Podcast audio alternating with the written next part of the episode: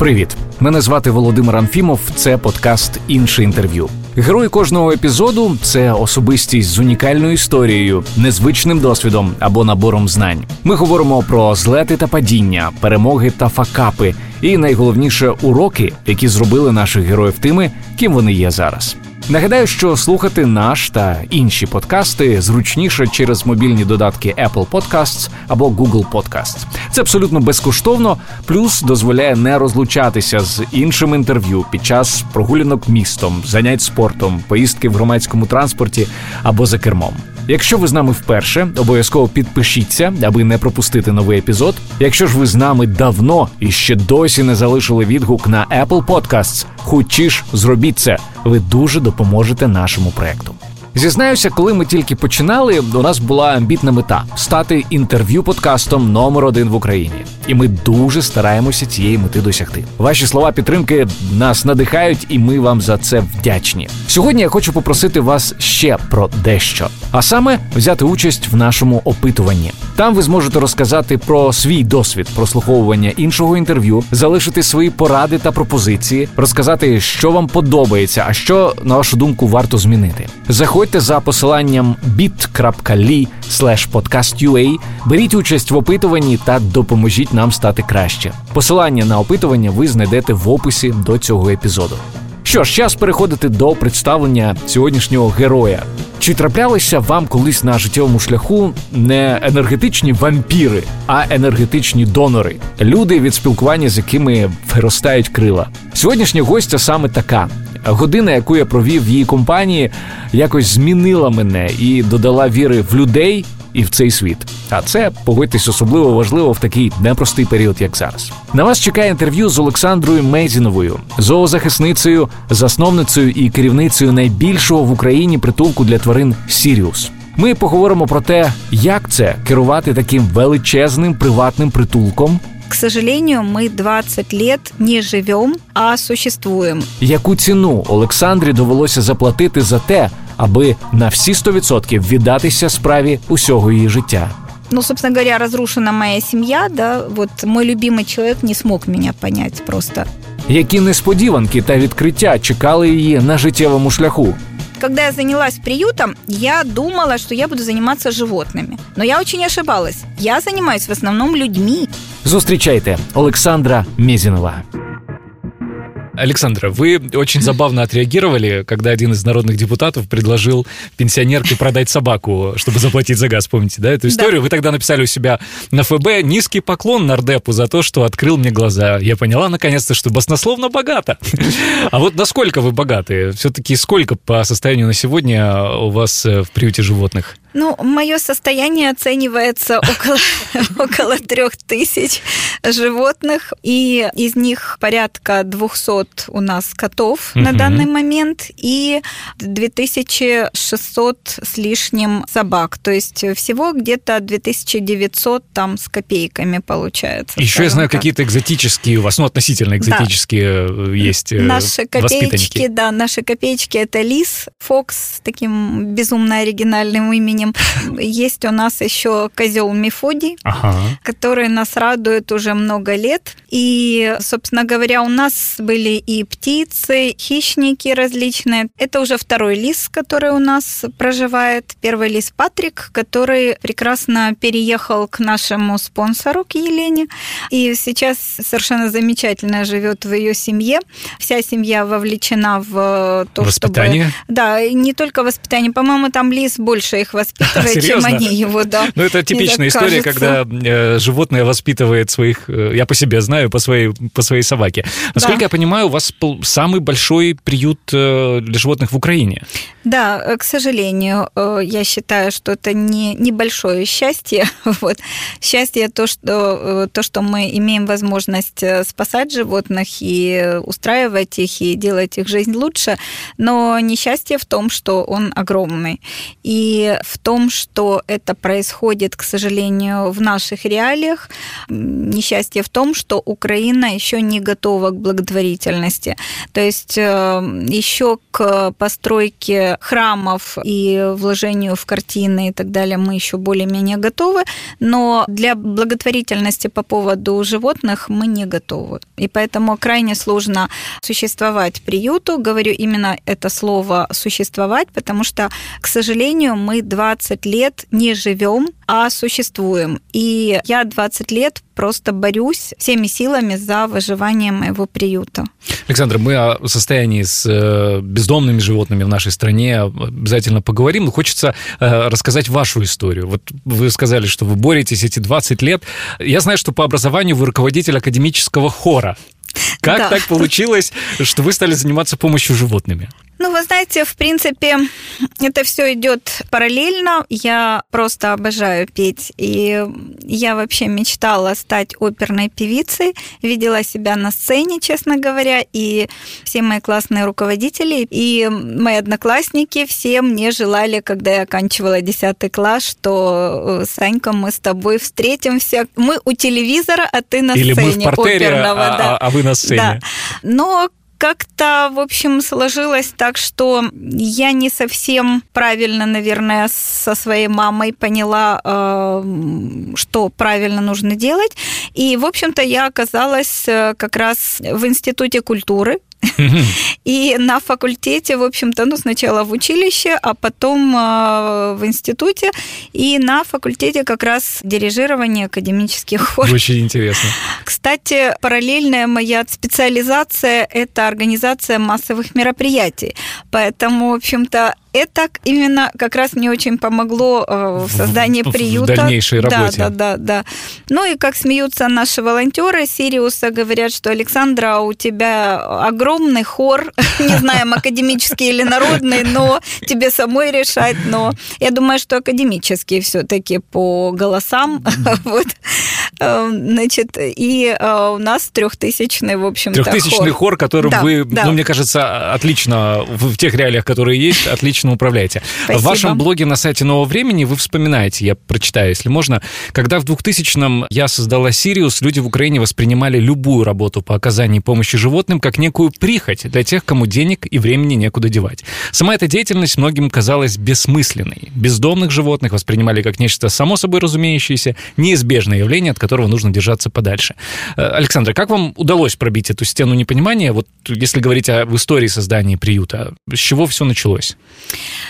Первое, что было, это, наверное, воспитание моих родителей. Вот об этом нужно вспомнить. Я безумно благодарна своим родителям, маме, которая, к сожалению, уже не со мной, и моему папе.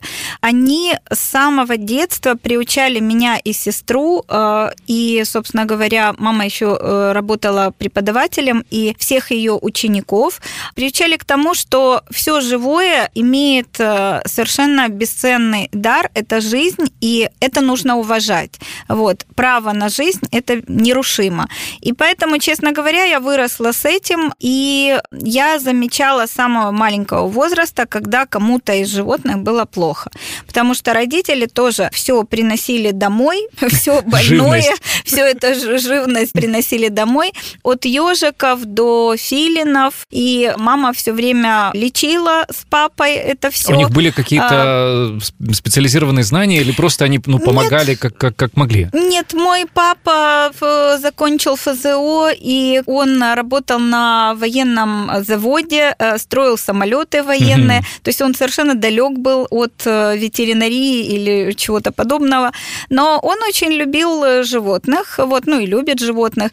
Мама моя очень любила животных. Я помню, что мама всегда, э, когда животное вылечивалось, она говорила, что, ну, не переживайте, говорит, говорит, мы ему найдем дом. И действительно хм. дом находился, потому что все ее ученики, в общем-то, были обязательно оживочены кем-то. Мама в школе работала, да. Да, да. И ее очень уважали ученики и коллеги, коллеги, да, и родители э, просто э, души не чаяли в моей маме. Она была просто уникальным человеком, я считаю. И уникальным и преподавателем, и вообще уникальным человеком. И она всегда устраивала устраивала ученикам. И это было абсолютно э, железобетонно, вот, то есть не взять нельзя было. И Иначе двойка. Ну, хуже. Хуже. И поэтому, в общем-то, судьба их э, была очень счастливой, потому что мама не просто всовывала это все, она обязательно рассказывала о том, как это важно и так далее. То есть уже и родители, и ученики понимали все, и это не то, что подарок, который потом выбрасывается или еще что-то. Это было от Ларисы Евгеньевны, и это очень важно было. Это, знаете, как памятное угу. какой-то орден То есть они понимали, что знаю, это ответственность медаль. такая, да, да. это не просто поиграться. Да, и это вам это все пере- передалось. Да, мне это все передалось, поэтому единственное, что я поняла, когда стала взрослее, что нужно все-таки что-то организовывать более масштабное, потому что тащить к себе домой э, животных, да, ну невозможно в больших количествах, это мешает и жизни твоей, это мешает соседям, и ну, в общем-то самим животным, самим наверное. животным совсем угу. некомфортно, поэтому я решила, что это будет э, что-то вне дома и что-то более масштабное. Ну, правда, я никак не могла предполагать, что мой проектик крошечный, который предполагал 250 э, собак и 50 котов, это первые расчеты такие, да? Да, да, да. Это мои были такие расчеты собственные, и это все вырастет до 3000. Это я никак не предполагала и не предполагала, насколько будет тяжело честно говоря, насколько вот будет по сложно. По этому поводу еще одна ваша цитата. Э, в одном из интервью вы сказали, однажды на перекрестке меня едва успели подхватить, упала да. в обморок, экономила на себе. Все деньги уходили на маленького ребенка, своих четыре собаки и приют. Мешки с крупой по 50 килограмм на маршрутку таскала волоком. Спина и колени полетели, но я не останавливалась. Что вас тогда мотивировало? Вот продолжать это все, когда все, я так понимаю, вокруг просто крутили у виска и говорили, зачем, зачем ты это делаешь? Я безумно люблю люблю животных и фанат вообще жизни. Я люблю и животных, я люблю и людей, и я готова, собственно говоря, помогать любому э, человеку, животному, в общем, любому живому существу, да, неважно, это муравей, там, медуза, человек. Я готова любому живому существу помочь э, по мере э, своих возможностей и иногда переходя за грани своих возможностей. Я с этим родилась, и я ничего не могу с этим поделать. Да? Ну, я сужу э, по поступкам, которые вот сопровождают меня всю жизнь. Да? Это и помощь детям, это помощь пенсионерам. То есть обычно я обращаю внимание на самых таких несчастных людей. Но я замечаю за собой, что если человек просто обычный человек, который нельзя сказать, что он крайне несчастен там или не обеспечен или угу. еще что-то, просто он меня о чем-то просит, да, или я вижу, что ему что-то нужно, даже если он меня не просит об этом, то я готова помочь этому человеку человеку. Александр, ну, как при этом не выгореть? Ну вот, э, когда тебя постоянно просят э, что-то, и ты это делаешь, это забирает частичку себя, какую-то энергию ты в это вкладываешь. Как вам удается при этом продолжать ходить, улыбаться, петь? Вот мы до интервью говорили, что вы вчера распевки делали. Как, как, как не выгореть, помогая всему миру? А, вы знаете, да, вы, вы такую фразу хорошую сказали, помогая всему миру. Мой муж тоже так говорил, что ты, когда ты перестанешь спасать весь мир. Действительно, вы знаете, выгорание есть. Это, э, это нормально. Э, я ведь человек, а не железный дровосек, да. И я, естественно, выгораю на эмоциональном уровне, да, на физическом уровне. Когда очень много всего, особенно когда либо очень очень много хорошего, да, угу. вот ты выплескиваешься тоже вот эмоционально сложно, да, э, казалось бы, это хорошие события идут, но после этих событий ты просто выжата как лимон, и просто ты буквально в бездыханном состоянии. Или когда это плохие какие-то, да, негативные какие-то события идут, а обычно они идут чередой, ну, как обычно, да, тянут друг за другом себя, э, за собой, то я прихожу достаточно часто домой, да, особенно вот когда в приюте, кстати, очень много народа, у нас бывает больше ста человек, человек в день, в день да, угу. в день. И все люди разные, все хотят что-то узнать. Им рассказываешь максимально. Я не умею половинчатой быть. Я всегда выкладываюсь, и я, получается, отдаю всю душу каждому человеку, который находится в этот момент со мной. Это, конечно, моя проблема, да. Я понимаю, что так делать нельзя, наверное, но ну, я такая. И я прихожу домой, честно говоря, после дня 啊嗯 проведенного в приюте, и я понимаю, что я больше ничего не могу. У меня начинается депрессия, неважно, хорошее событие или плохое угу. происходило. И я понимаю, что я больше не могу. Вот я себе говорю, я больше не могу, сколько можно, я, я просто не могу. И как вы справляетесь? Ну, вы знаете, это длится недолго. То есть поспали и прошло, Как да? говорится, нет, даже меньше даже иногда. Меньше. Да, потому что я тут же вспоминаю, вы знаете, когда вот я начинаю себя жалеть, вот, вот я такая несчастная, как же так, вот, вот за что, за что? А потом ко мне приходит мысль, так, а нужно сделать вот это, вот это. Так, а у той собаки, значит, э, вот такая вот э, неприятность, ее нужно вести в клинику. Все, и у меня, а вот того-то нет в приюте, все, нужно заказать, и все. И вот эти вот серьезные. Серьезные бытовые да, проблемы приходят, серьезные или несерьезные. Не, не я об этом вспоминаю и понимаю, что, господи, а кто будет этим заниматься? И я возвращаюсь в реальность. Даже, вы знаете, когда у меня в жизни вот были очень такие страшные моменты, их было несколько, да, и казалось бы, что дальше жить просто бессмысленно, да, то э, ну, в любом случае, меня приют вытащил. Вытащила то, что у меня есть сын, вытащила то, что у меня есть папа. Мой старенький папа, вот, который, кстати, такой живчик и до сих пор спасает животных, и вообще молочина, и который до сих пор поет. Да. Вот у него великолепный тенор. Это все меня вытащило. То есть работа плюс семья, ну и самые близкие люди. Да все вот это вот мои близкие родственники, да, скажем так, мой папа и мой сын, моя сестра родная, мои вот трое друзей, мой приют замечательный, вот, замечательный в том, что я э, безумно всех их люблю, и котов, и собак, и лиса, и, и козла моего Мефодия, вот, хотя он ведет иногда, иногда как козел да, просто, как да, вы говорите, вот. ведешь себя да, как козел. Да. Александр, вы вот. говорили по поводу вот и негативных моментов, которые вы выбивают и позитивных. Я угу. думаю, что одним из таких вот очень позитивных моментов, которые, тем не менее, были таким шоком, это был момент, когда я читал, что э, жена народного депутата, да. в момент, когда у вас был кризис, и нужно было переезжать из старого места в новое, или нужны были деньги на то, чтобы продлить аренду, она вам просто подарила 100 тысяч долларов, если я не ошибаюсь. 110. 110. Э, что вы в этот момент испытывали? Вы снова начали верить в людей, или вы подумали, что это какой-то розыгрыш? Розыгрыш. Как это было? Вы знаете, мне позвонил очень приятный женский голос, вот, и очень интеллигентный такой, очень э, легкий и мудрый скажем хм. так. Это сразу было слышно, слышно по телефону даже. На тот момент нас поставили перед фактом после восьми лет пребывания на одном угу. и том же месте, что наше здание бывшего коровника, в котором, собственно говоря, находились э, животные, оно продается. И, значит, э, мы ну и вас выселяют, получается. Ну, в общем-то, нас выселяют, угу. да. И если мы хотим остаться там, то нужно 100 тысяч долларов заплатить за этот коровник. Хочу сказать, чтобы ну, все понимали, как выглядел этот коровник. То есть он практически был без крыши, стены его были практически разрушены. Ну, то есть он вот, явно был... не тянул на эту сумму. Это было вообще смешно, конечно.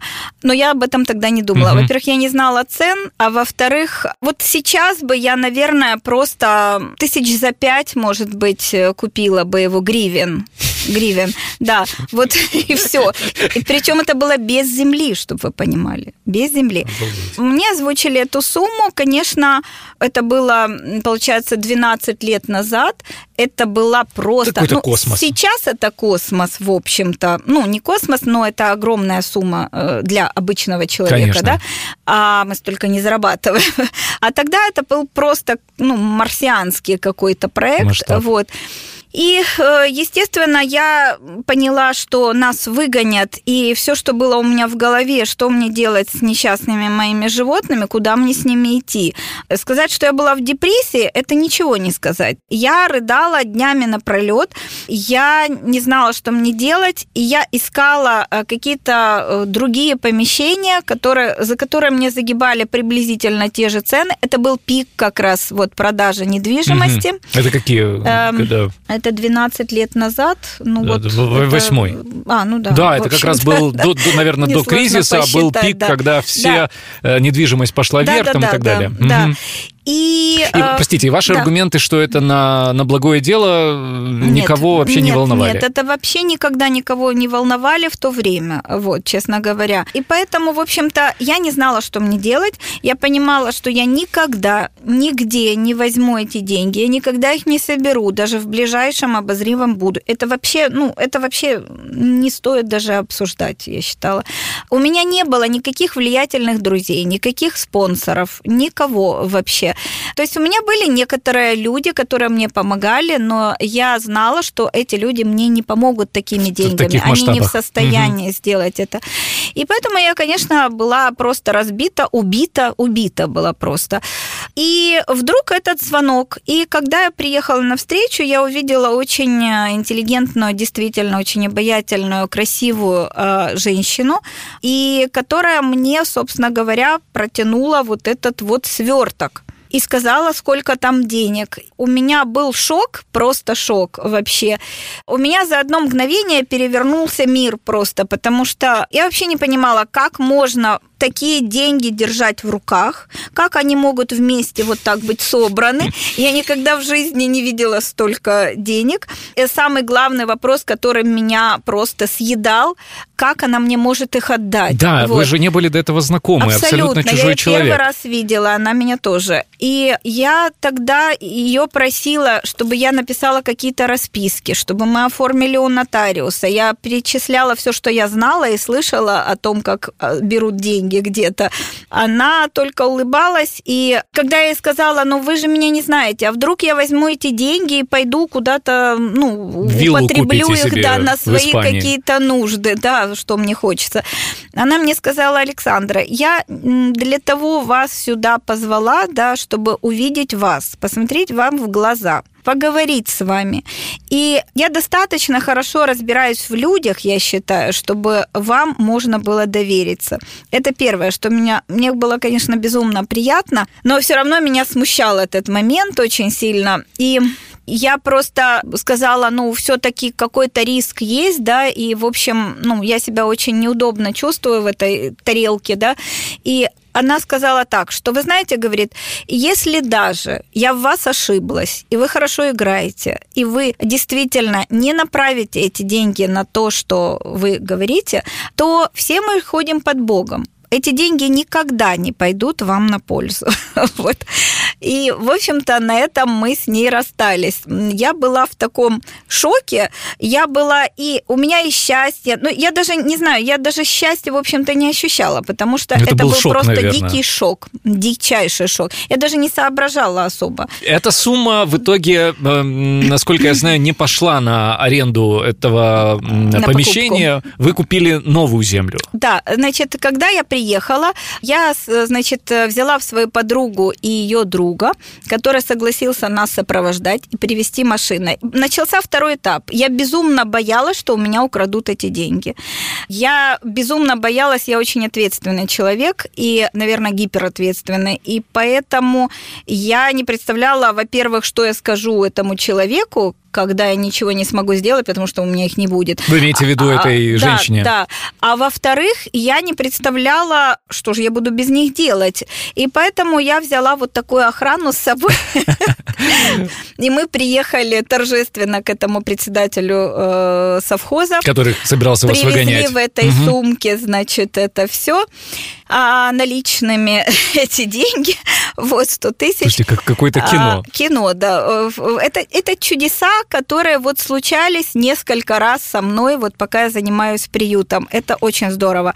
Это вот то, о чем я еще хотела вот угу. тоже рассказать.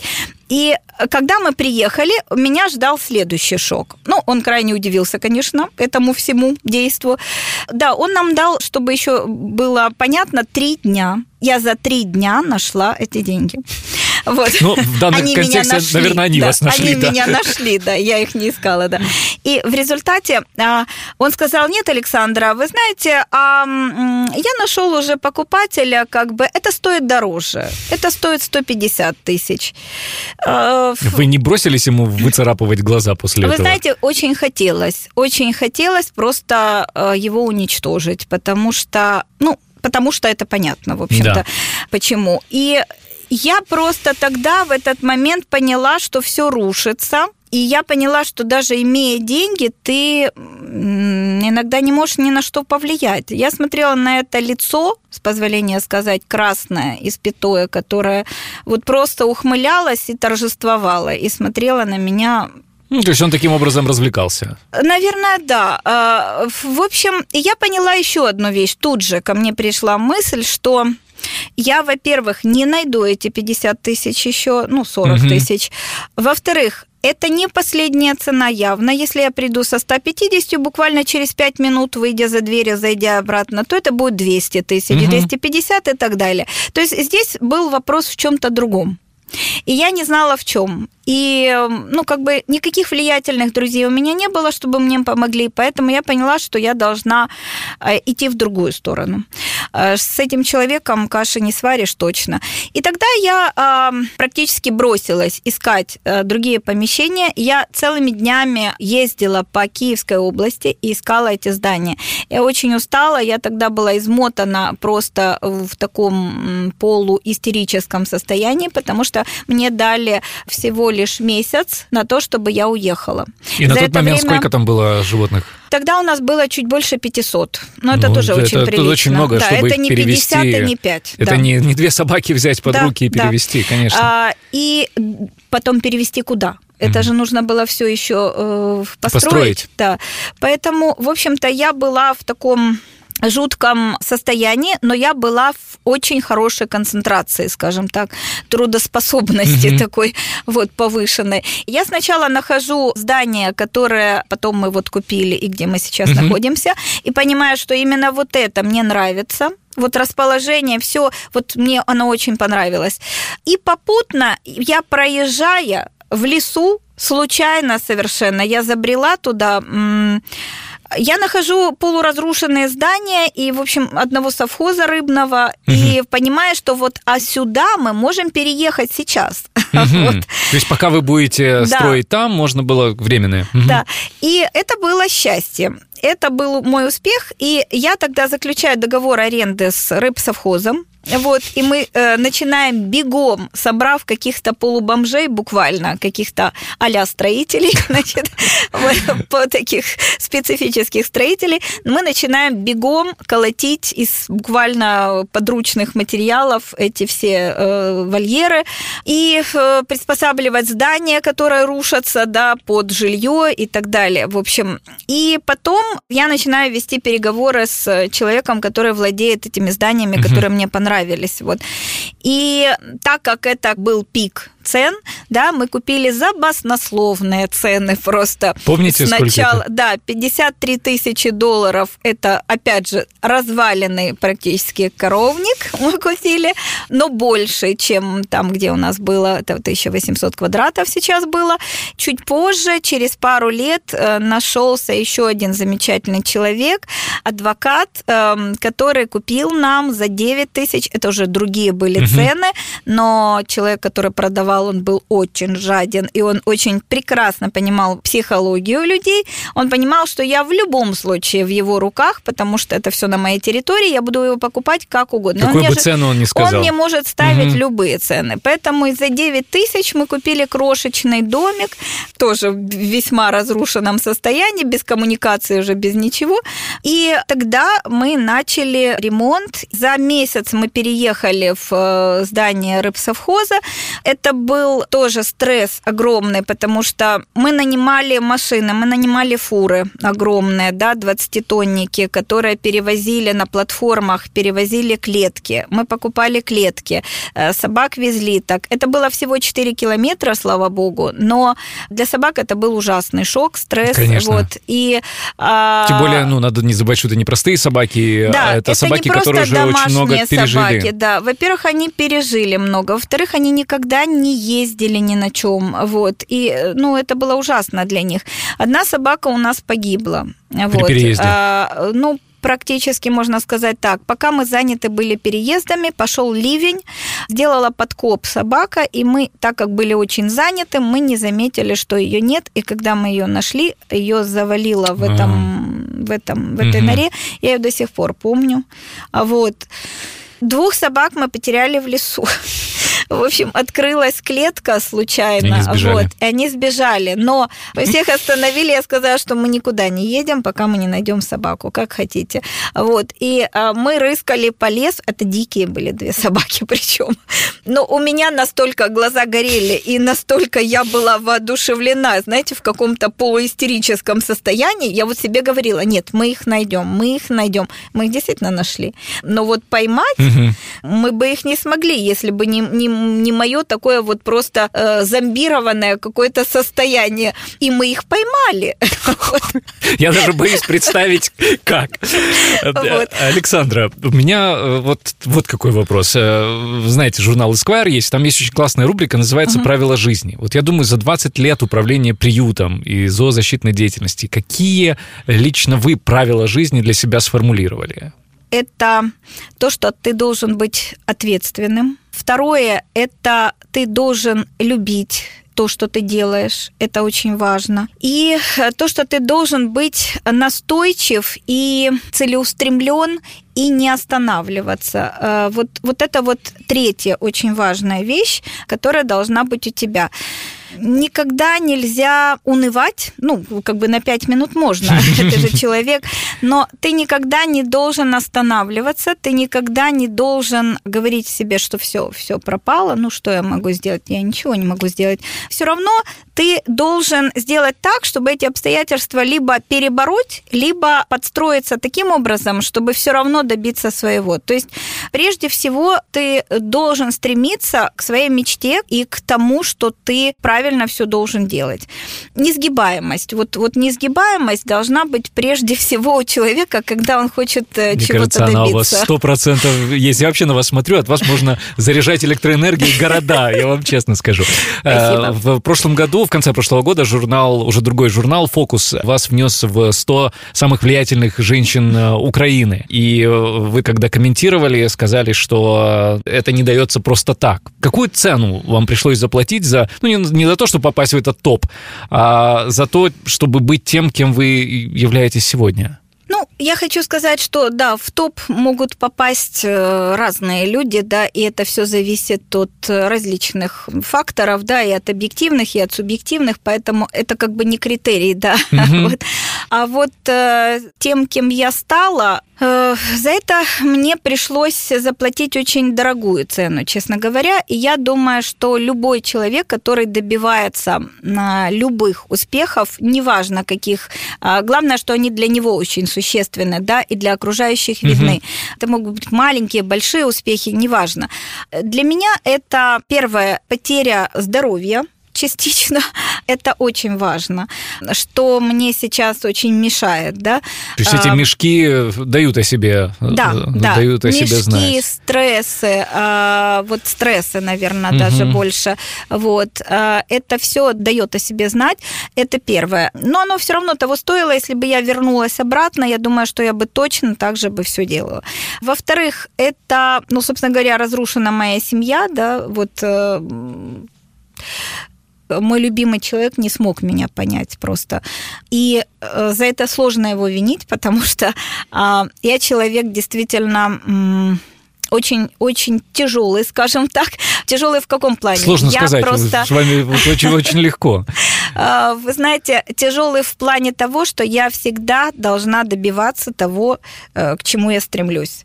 И иногда рядом людям это сложно понимать и сложно со мной рядом находиться. Я их очень понимаю, потому что я очень самоотверженный такой человек. Я очень многим могу рисковать. Я очень многим жертвую, скажем так. И рядом люди не готовы к этому просто. Очень многие не готовы. И, ну, сложно винить людей, которые уходят, да. Э, они просто не готовы к этому.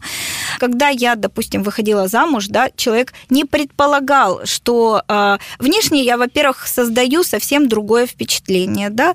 Я как бы внешне человек застенчивый, я как бы человек очень мягкий, не способный да, да, да. Вы на, очень какие-то, на какие-то волевые, жесткие какие-то решения. Вот. И люди меня часто воспринимают именно вот такой вот мягкой, такой вот э, покладистой. милой, покладистой. Угу. И вот человеком, которого, в принципе, можно где-то вот э, в уголочек поставить, и он там хорошо будет себя чувствовать. А на самом вот. деле? А на самом деле, да, начинается, когда вот такой вот э, взрыв, да, то люди не готовы просто, ну, все равно двиг, э, двигаюсь дальше. Вот, у меня есть прекрасный сын, Тимур, которым я очень довольна. И вообще я просто счастлива, что он у меня есть. Вот, который Тимуру очень привет. любит. Надеюсь, Спасибо. он послушает этот подкаст. Спасибо. Александра, если вот возвращаясь к сегодняшнему дню и к приюту, давайте поговорим о нем. А, я вчера зашел на сайт приюту, там есть объявление. Важливо, наразі притулок переповнений і не приймає нових тварин.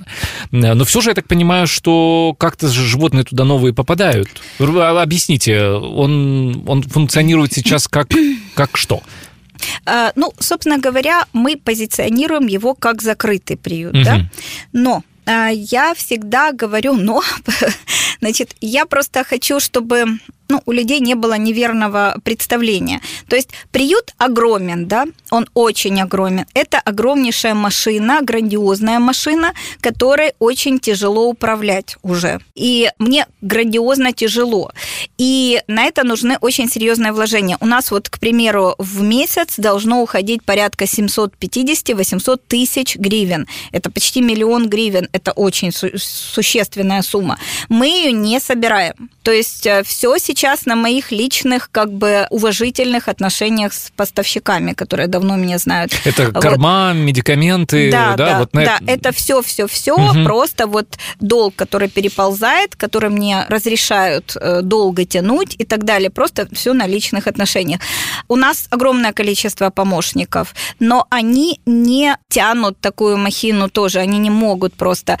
Таких вот грандиозных спонсоров, да, мы еще не заимели, которые бы или Э, спонсоров, которые бы хотели бы, может быть, они у нас и есть, но пока они не готовы вложиться так более существенно, да. Вот. А, ну, я в любом случае, я всегда говорю, что я за любую сумму всегда благодарна. Я вот смотрю на счет, там пересылают, есть регулярные платежи, угу. 10 гривен, 20 гривен, вот люди регулярно каждый месяц поставили, Мы обязательно поставим да. линк на страницу, где вы можете сделать донейт, притом это может быть разовый э, вклад, либо же регулярный. Да, и я очень благодарна этим людям, а, несмотря на то, что эти вложения вроде бы как и маленькие, да, но вот каждая капелька, да, э, создает уже как бы озеро, реку, море. Угу. Вот, то есть не все люди могут там 100 тысяч э, жертвовать, да, или 50. Из-за того, что очень тяжело, да, мы не можем массово принимать животных, просто не в состоянии, чтобы все просто понимали это. И, честно говоря, хочется взывать к совести людей, да. Вот нам очень тяжело. Несмотря на то, что я вот такой оптимист, да, я живчик, и я как бы всегда стараюсь позитивно все воспринимать, но мне очень тяжело, и нашему приюту тяжело, управляющим мои очень тяжело. И Поэтому я очень прошу не тащить именно животных в наш приют. Вот если вы хоть как-то сможете с этим справиться сами, не нужно идти в наш приют. Лучше я вам посоветую, лучше чем-то помогу. Угу. Я готова помочь, но не нужно нам это животное вести. Если вы совсем никак, ну вот никак не можете справиться с этой ситуацией, да, конечно, тогда я готова вам помочь уже максимально, да, я тогда готова принять это животное Но люди просто часто даже не знают, на что они способны. Поэтому стоит заглянуть в Я себя думаю, стоит поговорить с Александрой две минуты даже по телефону, а она вам скажет, что нету безысходных ситуаций. Но я слышал, что ну, многие люди не слышат этих взываний и подбрасывают животных, привязывают их э, к, к воротам. Случаются, да, такие случаи? А, Это делается, к сожалению, бесконечно. И многим людям просто все равно, как чувствует себя приют, и они считают своим долгом просто подбросить, потому что, ну, они же сделали хорошее дело. Как они мне говорят, ну, мы же их не выбросили, мы же их не утопили, мы герои. И в последнее время мне хочется им сказать, а иногда я не сдерживаюсь и говорю, мне за это вам выдать медаль или как вы себе это представляете? То есть то, что вы вешаете на голову трехтысячного приюта, нищего приюта, можно сказать, да, вы вешаете вот этих вот щенков, да, 11 штук, вы считаете себя героем. А по сути это просто а, перекладывание ответственности. Абсолютно верно, да. Но люди к этому еще не привыкли, они к этому не приучены. Это то, что я говорила. И благотворительность, и вот не готовы брать на себя ответственность. И, честно говоря, вот когда я занялась приютом, я думала, что я буду заниматься животными. Но я очень ошибалась. Я занимаюсь в основном людьми. И поэтому именно в этом самая большая трудность моего э, вообще существования. Это очень интересная мысль. Можете ее развить? Что вы имеете в виду? Дело в том, что за каждым животным стоит человек с хорошими или плохими поступками. Иногда человек приносит нам животное, потому что, ну, действительно, у него э, сложилась такая ситуация, что и человека нужно пожалеть, а Иногда люди приходят совершенно э, не думающие, да, безответственные, которые плодят этих животных, не хотят стерилизовать. У них какие-то мифические вещи о стерилизации в голове. Они в принципе считают, что, как они мне говорят, ну ты же завела этот приют, да, у тебя же приют, угу. ну так принимай их тогда. А зачем ты называешься приютом? То есть у человека даже в голове вообще не укладывается, что это частный приют, что я человеку ничего ровным Абсолютно счетом не, не, не должна. должны. Да. Что вы вообще... не государственный какой-то, да, да, не даже существуете на налоги. государственный, да. Человек прежде всего должен начинать с себя с государством в отношениях или с другим человеком. В любом случае, я всегда таким людям говорю, послушайте, я просто человек, да, я ваша соседка. Вы же не приносите соседям этих щенков и не говорите, что они должны их взять на попечение. Почему вы идете ко мне? Вы ведь точно так же, как и я, можете пожертвовать всем, кстати, и карьерой, да, тоже. И я же ушла со всех работ вообще, которые вообще эм, Какое-то время мне вам иметь, удавалось да. Да, объединять эти вещи? Какое-то время, да, но недолго. Вот, собственно говоря, потому что был крошечный малыш, который родился, и плюс эм, то, что э, приют, я так поняла, забирает просто 24 часа в буквальном смысле. Еще где-то работать, да, ни один работодатель просто На такое не, не вынес пойдет, бы конечно. да, вот такого графика. Я считаю, что эти все животные, которые вот к нам приходят, да, за ними всеми стоят люди. И люди из-за своей безответственности, безнаказанность, то, что вот у нас процветает, да, вот из-за всего этого вот это все происходит. И я каждый раз сталкиваюсь с ними, и они с животными сталкиваюсь, понимаете? Спасти животное, да, это переживание. Пролечить его там, э, содержать его, да, это все стресс, переживание, но это ничто по сравнению с тем, когда ты сталкиваешься с человеком просто стеной, которая вообще ничего не слышит. Она непробиваема. И пытаешься что-то донести, я в последний момент только уже ставлю клеймо, скажем так, на человека. Вначале я очень долго пытаюсь Объяснить. до него достучаться, да. Поэтому я и говорю, что я работаю прежде всего с людьми, а потом уже с животными. И я очень рада, что очень часто мне удается все-таки проникнуть в мозг, в сердце, наверное, сначала в сердце. Да, потом вот, в мозг. Да, вот даже до каких-то таких маловероятных, в маловероятных случаях. Это мои маленькие победы.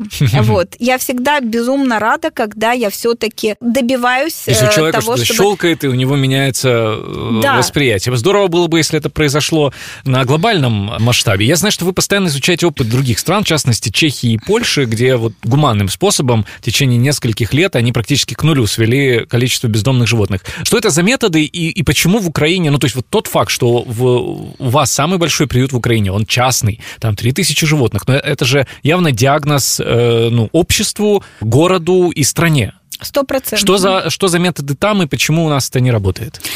Э, ну, смотрите, я бы еще назвала одно из самых э, все-таки успешных это Нидерланды, да, угу. там вообще просто великолепный опыт, вот. И я хочу сказать, что как они пришли к этому? Ну, во-первых, люди пришли к тому, что гуманное решение вопроса да, с бездомными животными – это морально. Во-вторых, это более эффективно как ни странно. И поэтому они пошли по такому методу. Они организовали массовую, тотальную стерилизацию бездомных животных, плюс они помогали максимально стерилизовать домашних животных. Государство помогало. Хм.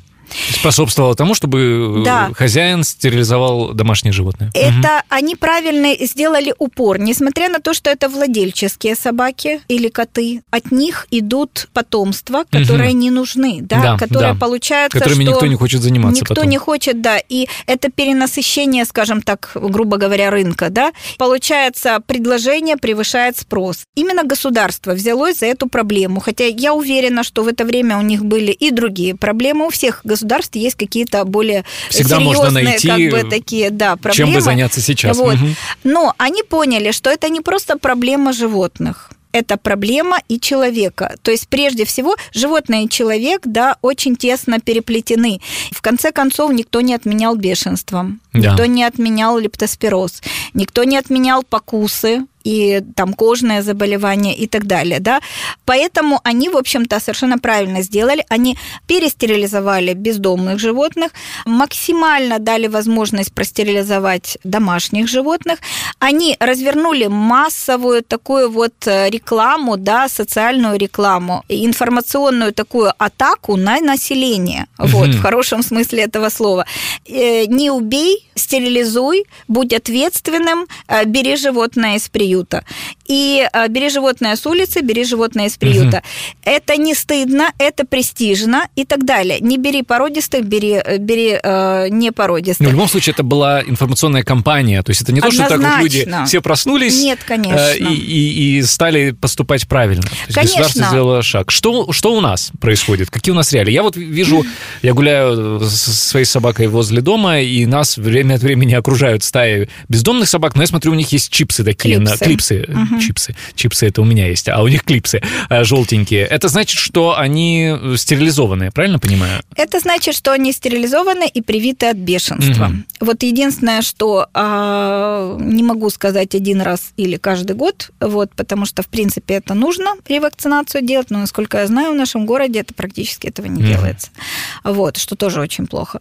А, значит, что происходит у нас? Во-первых, государство не взяло на себя этот э, вопрос. Это очень плохо. Оно отдало это частникам, да, вот э, просто людям, частным приютам, там, волонтерам, любителям животных, кому угодно. Угу.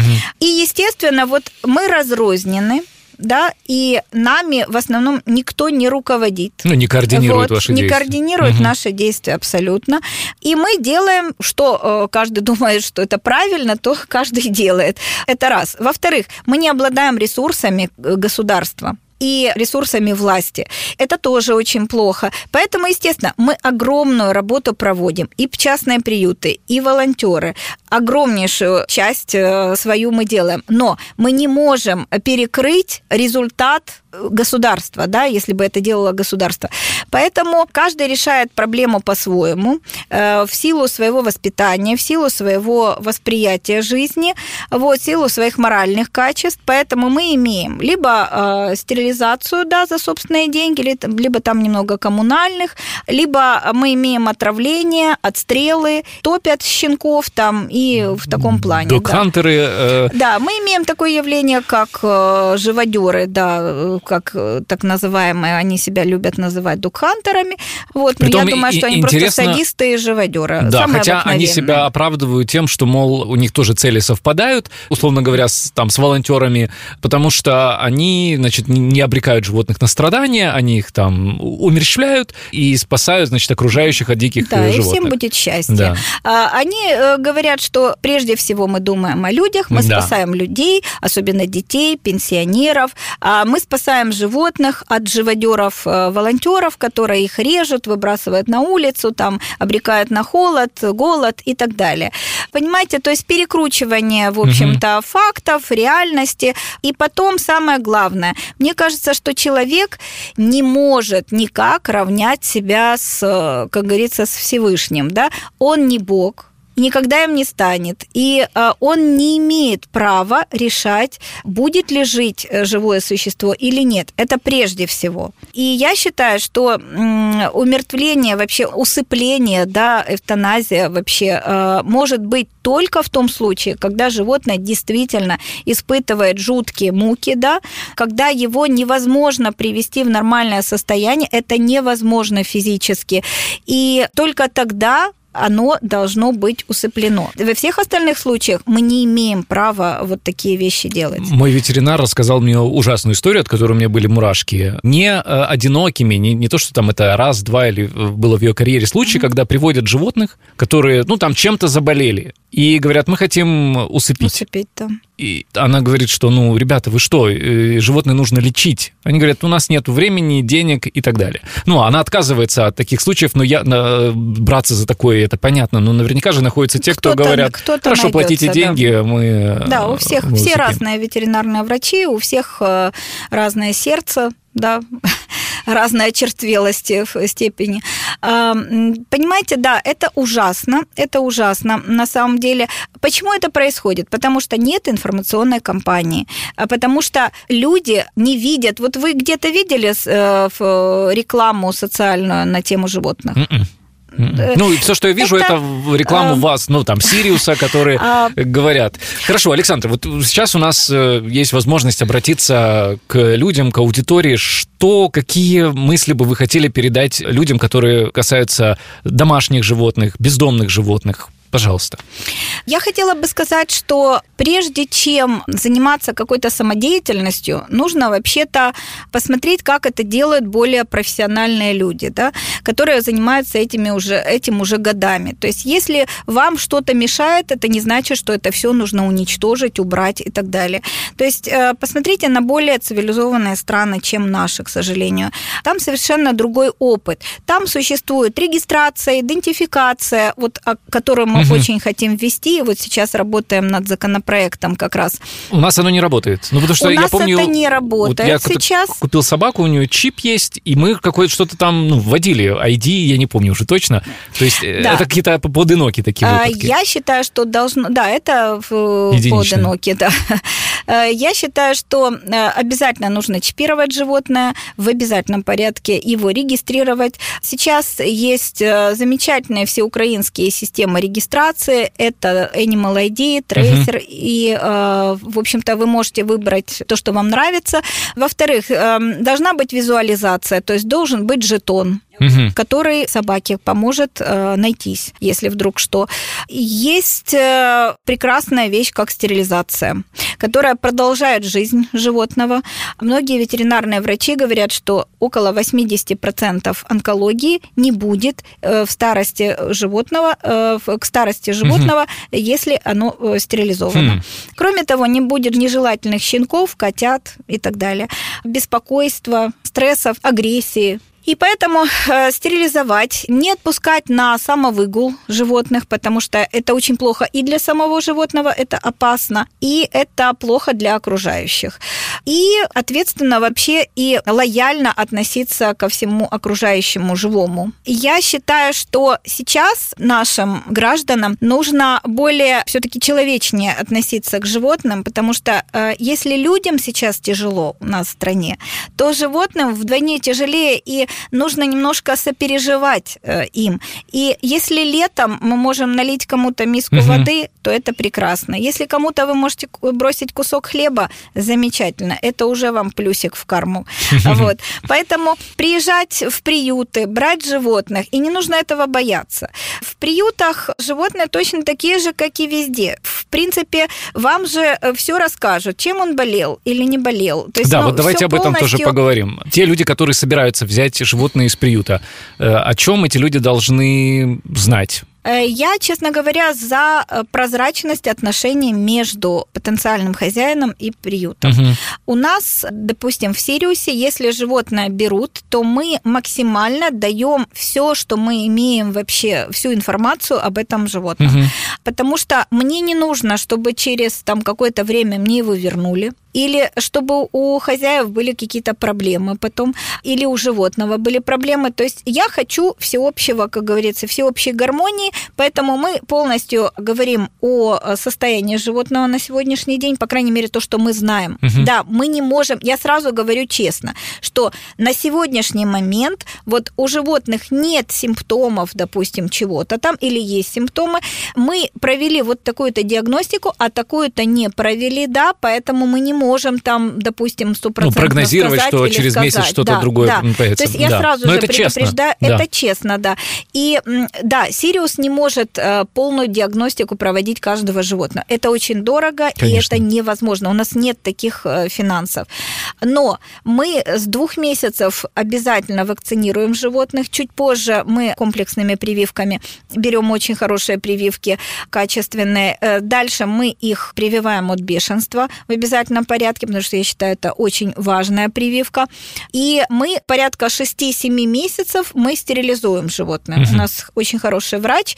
И вот это необходимый комплекс, как бы, да, который, я считаю, должен быть. Плюс мы полностью инструктируем людей, что нужно делать вообще с животным на протяжении, как говорится, жизни, на протяжении первых там дней. Мы э, предлагаем кинологов, э, которые с нами, допустим, угу. работают, и мы знаем, что они э, как бы лояльны к э, бездомным животным.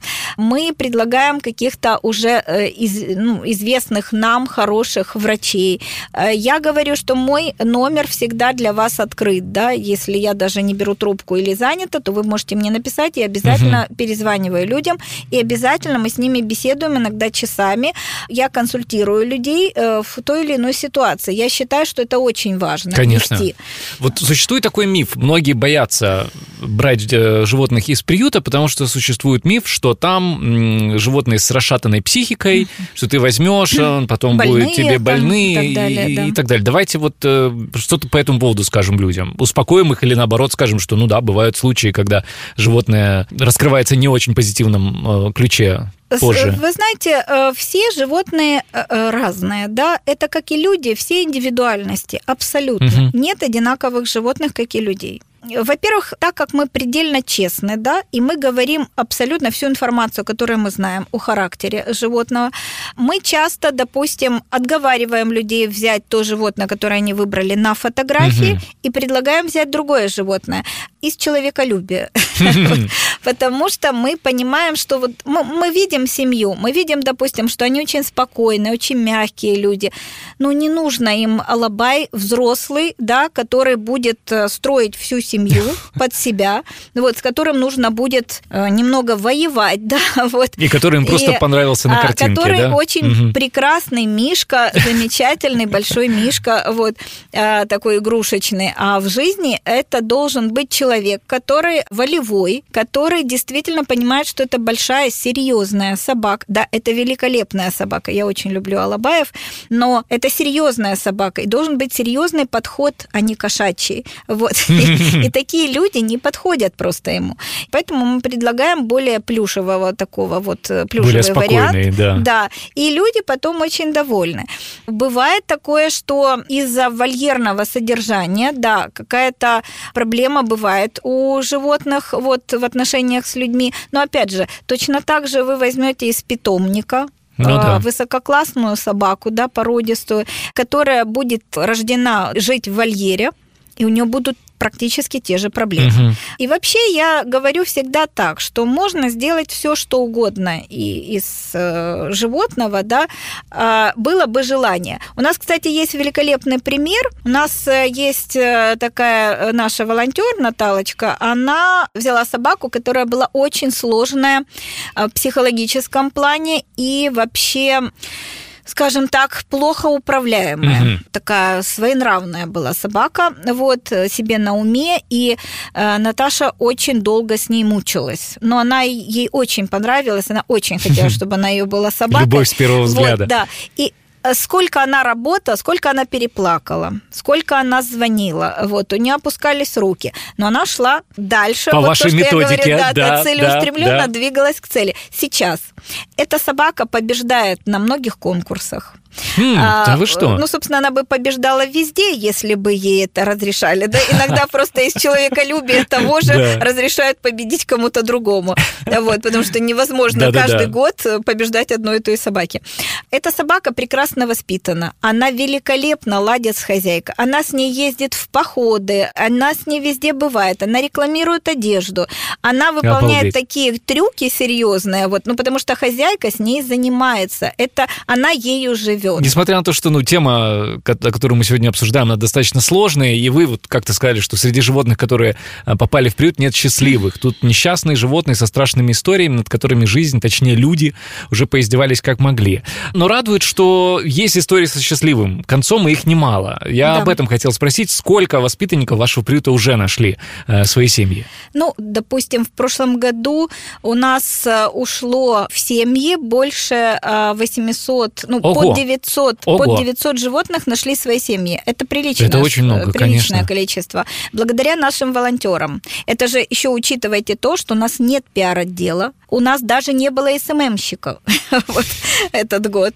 И это все только на волонтерах. Это небольшой костяк, который вот у нас вот последние годы прекрасная команда, которая работает, не щадя свой, живота своего, как говорится, свободное от работы время, прекрасные девчонки, кто занимается собаками, кто котами, кто общим как бы э, руководством, сайтом. И я хочу сказать, что если бы мы столько животных еще не принимали, к сожалению, вот которых подброшенных, которые вот с, таки, с такими историями, когда ну, невозможно не принять, да, это тоже, к сожалению, чуть больше 800 за прошлый год. То есть этот баланс вот. получается, да, он, да, сколько да. вы не стараетесь, все равно подбрат. Угу. Да, но, по крайней мере, это уже больше количество устройств, чем было, потому что за 20 лет, ну вот так для сравнения, да, у нас э, прошло больше 8 тысяч животных, через нас, больше пяти тысяч у нас устроено, да, угу. вот, но это за 20 лет.